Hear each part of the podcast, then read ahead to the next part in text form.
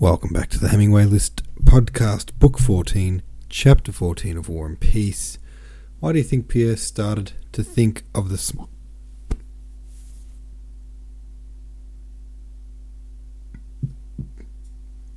Cool. I love getting the hiccups just as I start a podcast. Oh, I love that. I love it. Why do you think Pierre started to think of the Smolensk figures during Platon's final moments? How do you think Pierre has changed throughout the book? How do you think he would have reacted to this scene earlier? Acoustic Eel says, Oof. Oof. Why did this death scene hit me harder than Petya's? I forgot about this one too. yeah, um, it's maybe, I think, maybe the saddest death in the book. Maybe second second only to poor Lisa, but that seems so so long ago now. Rad, I lost. Raddy, Raddle Jost says this chapter was really interesting as I thought about how I also might, I also might have reacted.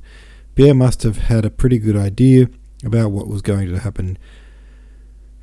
Given Karatayev's condition, he put up mental blockers to avoid the pending emotional pain.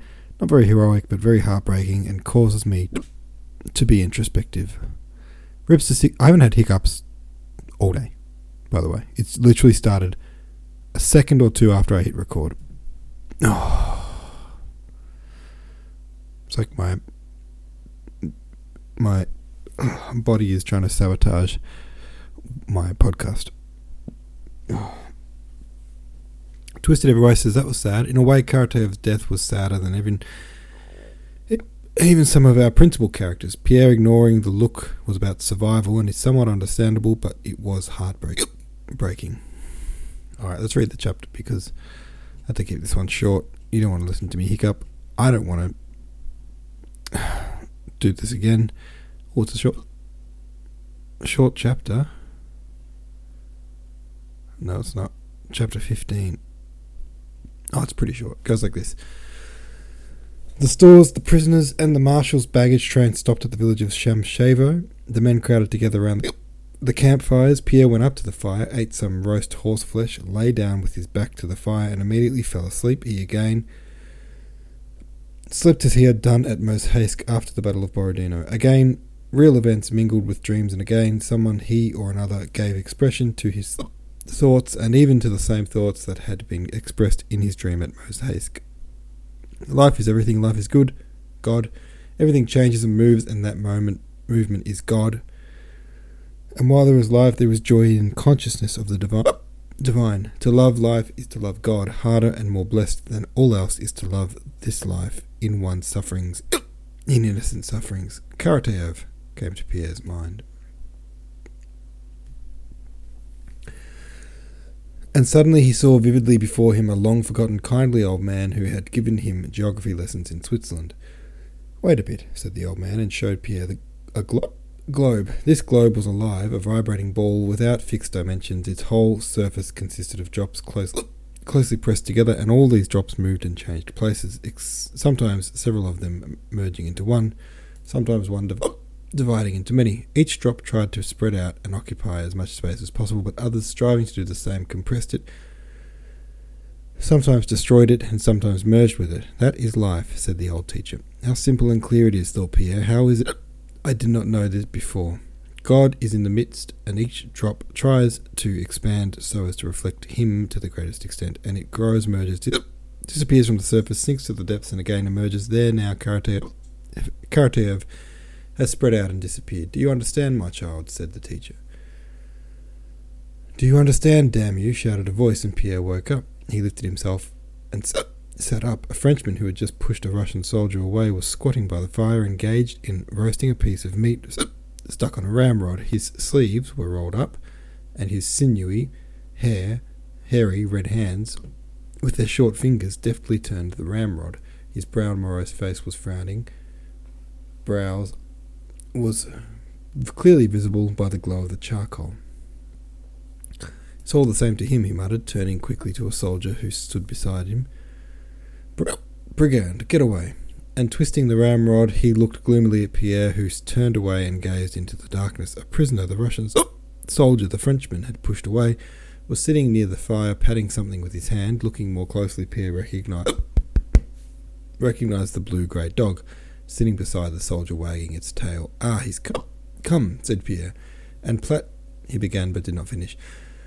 Suddenly and simultaneously, a crowd of memories awoke in his fancy of the look Platon had given him as he sat under the tree, of the shot heard from that spot, of the dog's howl and the guilty faces of the two Frenchmen as they ran past him, of the lowered and smoking gun, and of Karatáev's absence at this halt. And he was on the point of realizing that Karatáev had been killed, but just, just at that instant, he knew not why, the recollection came to his mind of a summer evening he had spent with a beautiful Polish lady on the veranda of his house in Kiev. And without linking up the events of the day or drawing a conclusion from them, Pierre closed his eyes, seeing a vision of the country in summertime, summertime mingled with memories of bathing and of liquid, vibrating globe, and he sank into water so that it closed over his head. Before sunrise, he was awakened by shouts and loud and rapid firing. French soldiers were running past him. The Cossacks, one of them shouted, and a moment later a crowd of Russians surrounded Pierre. For a long time he could not understand what was happening to him. All around he heard his comrades sobbing with joy. Brothers, dear fellows, darlings, all soldiers exclaimed, weeping as they embraced Cossacks and Hussars. The Hussars and Cossacks crowded around the prisoners. One offered them clothes, another boots, and a third bread. Pierre sobbed as he sat among them and could not utter a word. He hugged the first soldier who approached him and kissed him, weeping. Dolokhov stood at the gate of the ruined house, letting a crowd of disarmed Frenchmen pass by. The French, excited by all that had happened, were talking loudly and amongst themselves. But as they passed, Dolokhov, who gently switched his boots with his whip and watched them with cold, glassy eyes that boded no good, they became silent. On the opposite side stood Dolokhov, Dolokhov's Cossack, counting the prisoners and marking off each hundred with a chalk line on the gate. How many, Dolokhov asked the Cossack. The second hundred, replied the Cossack. Filez, filez, get going, get along, get along, Dolokhov kept saying, having adopted this expression from the French, and when his eye eyes met those of the prisoners, they flashed with a cruel light.